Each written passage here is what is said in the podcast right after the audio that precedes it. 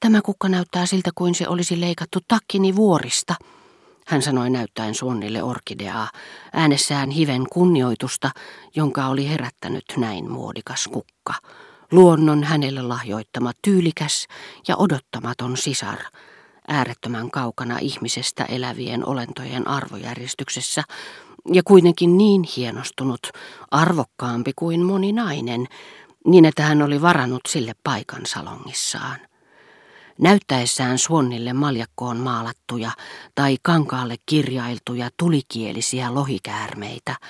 orkideakimpun kukkateriä, emaljikoristeista rubiinisilmäistä hopea dromedaaria uunin reunustalla tai sen naapuria, jadesammakkoa, hän oli vuoroin pelkäävinään hirviöitten suuttuvan tai nauravinaan niiden hassun kurisuutta, punastuvinaan kukkien säädyttömyyttä tai saavansa vastustamattoman halun käydä suutelemassa dromedaaria ja sammakkoa, joita nimitteli kullanmuruikseen. Näyttelijättären eleistään huolimatta hän suhtautui todellisella hartaudella tiettyihin palvontansa kohteisiin, kuten Lageen neitsyt Mariaan, joka siihen aikaan, kun hän vielä asui Nitsassa, oli parantanut hänet vaarallisesta taudista, niin että hänellä oli aina kaulassaan neitsyttä esittävä pyhäinkuva, jonka uskoi omaavan rajattoman mahdin. Odet valmisti Swannin ikioman teen ja kysyi, sitruunaa vai kermaa, ja kun vieras vastasi kermaa, Odet sanoi nauraen, kyyneleen verran. Ja Suonnin kiitellessä teetä, johan minä sanoin, että tiedän mistä pidätte. Ja todellakin, myös Suonnista tee oli maistunut aivan erinomaisen nautittavalta, sillä rakkaus etsii aina syitä, perusteita ja jatkuvuuden takeita mielihyvän tunteista, jotka itse asiassa elävät ja kuolevat rakkauden mukana niin että hyvästeltyään odetten seitsemältä illalla mennäkseen vaihtamaan asua, hän ei koko matkan aikana vaunuissa istuessaan voinut hillitä iltapäivän tuottamaa iloa, vaan toisteli, jospa minulla olisikin pikku ystävätär, jonka luona voisin nauttia tosi hyvää teetä, mitä niin harvoin on tarjolla. Tunnin kuluttua hän sai odettelta kirjelipun ja tunnisti kohta lavean käsialan, missä tahallinen brittiläinen jäykkyys piti näennäisesti kurissa muodottomia kirjaimia, jotka kylmän tarkkailijan silmissä olisivat luultavasti merkinneet sekavaa ajattelutapaa, riittämätöntä kasvatusta ja sekä rehellisyyden että tahdon puutetta. Suon oli unohtanut savukekotelonsa odetten luo.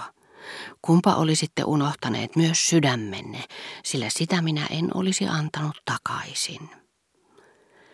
Suonin toinen vierailukäynti oli ehkä vieläkin ratkaisevampi. Matkalla Odetten luokse hän kuvitteli jo etukäteen, miltä tämä näyttäisi, niin kuin aina, kun heidän oli määrä tavata – ja hänellä oli sellainen tarve pitää kauniina toisen kasvoja ja rajoittaa ruusuisiin ja raikkaisiin poskipäihin odetten niin usein kellahtavat ja väsyneet, joskus punalaikulliset posket, että se kaiversi häntä aivan kuin todiste ihanteen saavuttamattomuudesta ja onnen keskinkertaisuudesta. Hänellä oli mukanaan kivipiirros, jonka Odet oli halunnut nähdäkseen. Tämä oli hiukan huonovointinen ja otti hänet vastaan sinipunaisessa, harsokankaisessa aamutakissa, rinnoillaan viitan tapainen, hienosti kirjailtu hartiahuivi. Seisoissaan Suonnin vieressä, valtoimien hiusten valuessa kahden puolen päätä, Odet koukisti toista jalkaansa, aivan kuin olisi lähdössä tanssiin, voidakseen mukavammin taivuttaa päätään ja kumartua katsomaan hiilipiirrosta suurilla silmillään, joissa, ellei hän ollut näkemästään kiinnostunut, oli tyytymätön ja väsynyt ilme, ja ällistytti Swannia yhdennäköisyydellään Sipporan Jetron tyttären kanssa, sellaisena kuin tämä esiintyy eräässä sikstiiniläiskappelin freskossa. Swan oli aina ollut aivan erityisen kiinnostunut etsimään suurten mestarien tauluista, ei ainoastaan elävässä elämässä esiintyviä yleispiirteitä, vaan kaiken yleisen näennäistä vastakohtaa, nimittäin tuttujen kasvojen yksilöllisiä piirteitä. Antonio Ritson veistämän Dogi Loredanon rintakuvassa hänen huomionsa kiintyi ulkoneviin poskipäihin, vinoihin, kulmakarvoihin ja lopulta aivan huutavaan yhdennäköisyyteen ajurinsa Remin kanssa. Jostakin Girlandahon taulusta hän keksi de Palancin nenän,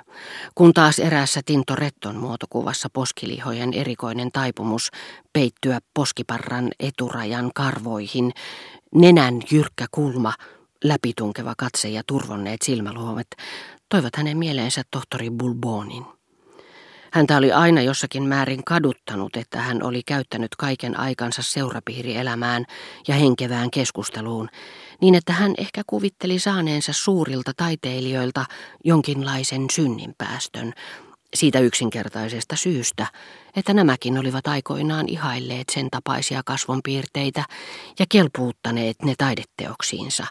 jotka saivat niistä aivan erityistä todellisuus- ja elinvoimaa sekä maittavaa ajankohtaisuutta – Häneen oli ehkä myös siinä määrin tarttunut näyttävien piirien turhamaisuus, että hän tunsi tarvetta etsiä vanhasta taideteoksesta näitä nykypäivän nimien ennenaikaisia ja nuorentavia kaikuja. Tai sitten hänellä oli tallella tarpeeksi taiteilijan ominaisuuksia, voidakseen nauttia siitä, että nämä yksilölliset piirteet saivat yleismaailmallista merkitystä kohta, kun hän näki ne juurettomina ja alastomina – vanhassa muotokuvassa, jolla ei ollut mitään tekemistä näennäisen mallinsa kanssa. Oli miten oli, ja ehkä siksi, että vaikutelmien rikkaus, josta hän oli nauttinut jo jonkin aikaa, vaikka se olikin syntyisin etupäässä hänen rakkaudestaan musiikkiin, oli lisännyt hänen mieltymystään maalaustaiteeseenkin. Se mielihyvä oli tavallista voimakkaampi ja sen vaikutus Swanniin osoittautui kestäväksi, mitä hän tunsi todetessaan odetten yhdennäköisyyden Sipporan kanssa, naisen, jonka oli ikuistanut Sandro di Mariano, tunnetumpi kansanomaisella liikanimellään Botticelli, syystä, että se ei tuo mieleen taiteilijan todellista tuotantoa, vaan siitä muodostunutta jokapäiväistä ja vääristynyttä mielikuvaa. Hän ei enää arvioinut odetten kasvoja poskien enemmän tai vähemmän korkean laadun ja sen puhtaasti lihallisen pehmeyden mukaan, josta hän otaksui saavansa nauttia koskettaessaan niitä huulillaan, mikäli rohkenisi suudella niitä, vaan näki ne kauniitten ja monimutkaisten viivojen vyyhtenä, jota hänen katseensa purkivat seuraamalla niiden kaarteita ja kiemuroita, liittämällä niskan putouksen hiusten runsauteen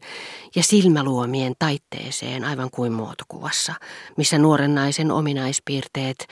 tulivat näkyviin selvinä ja ymmärrettävinä.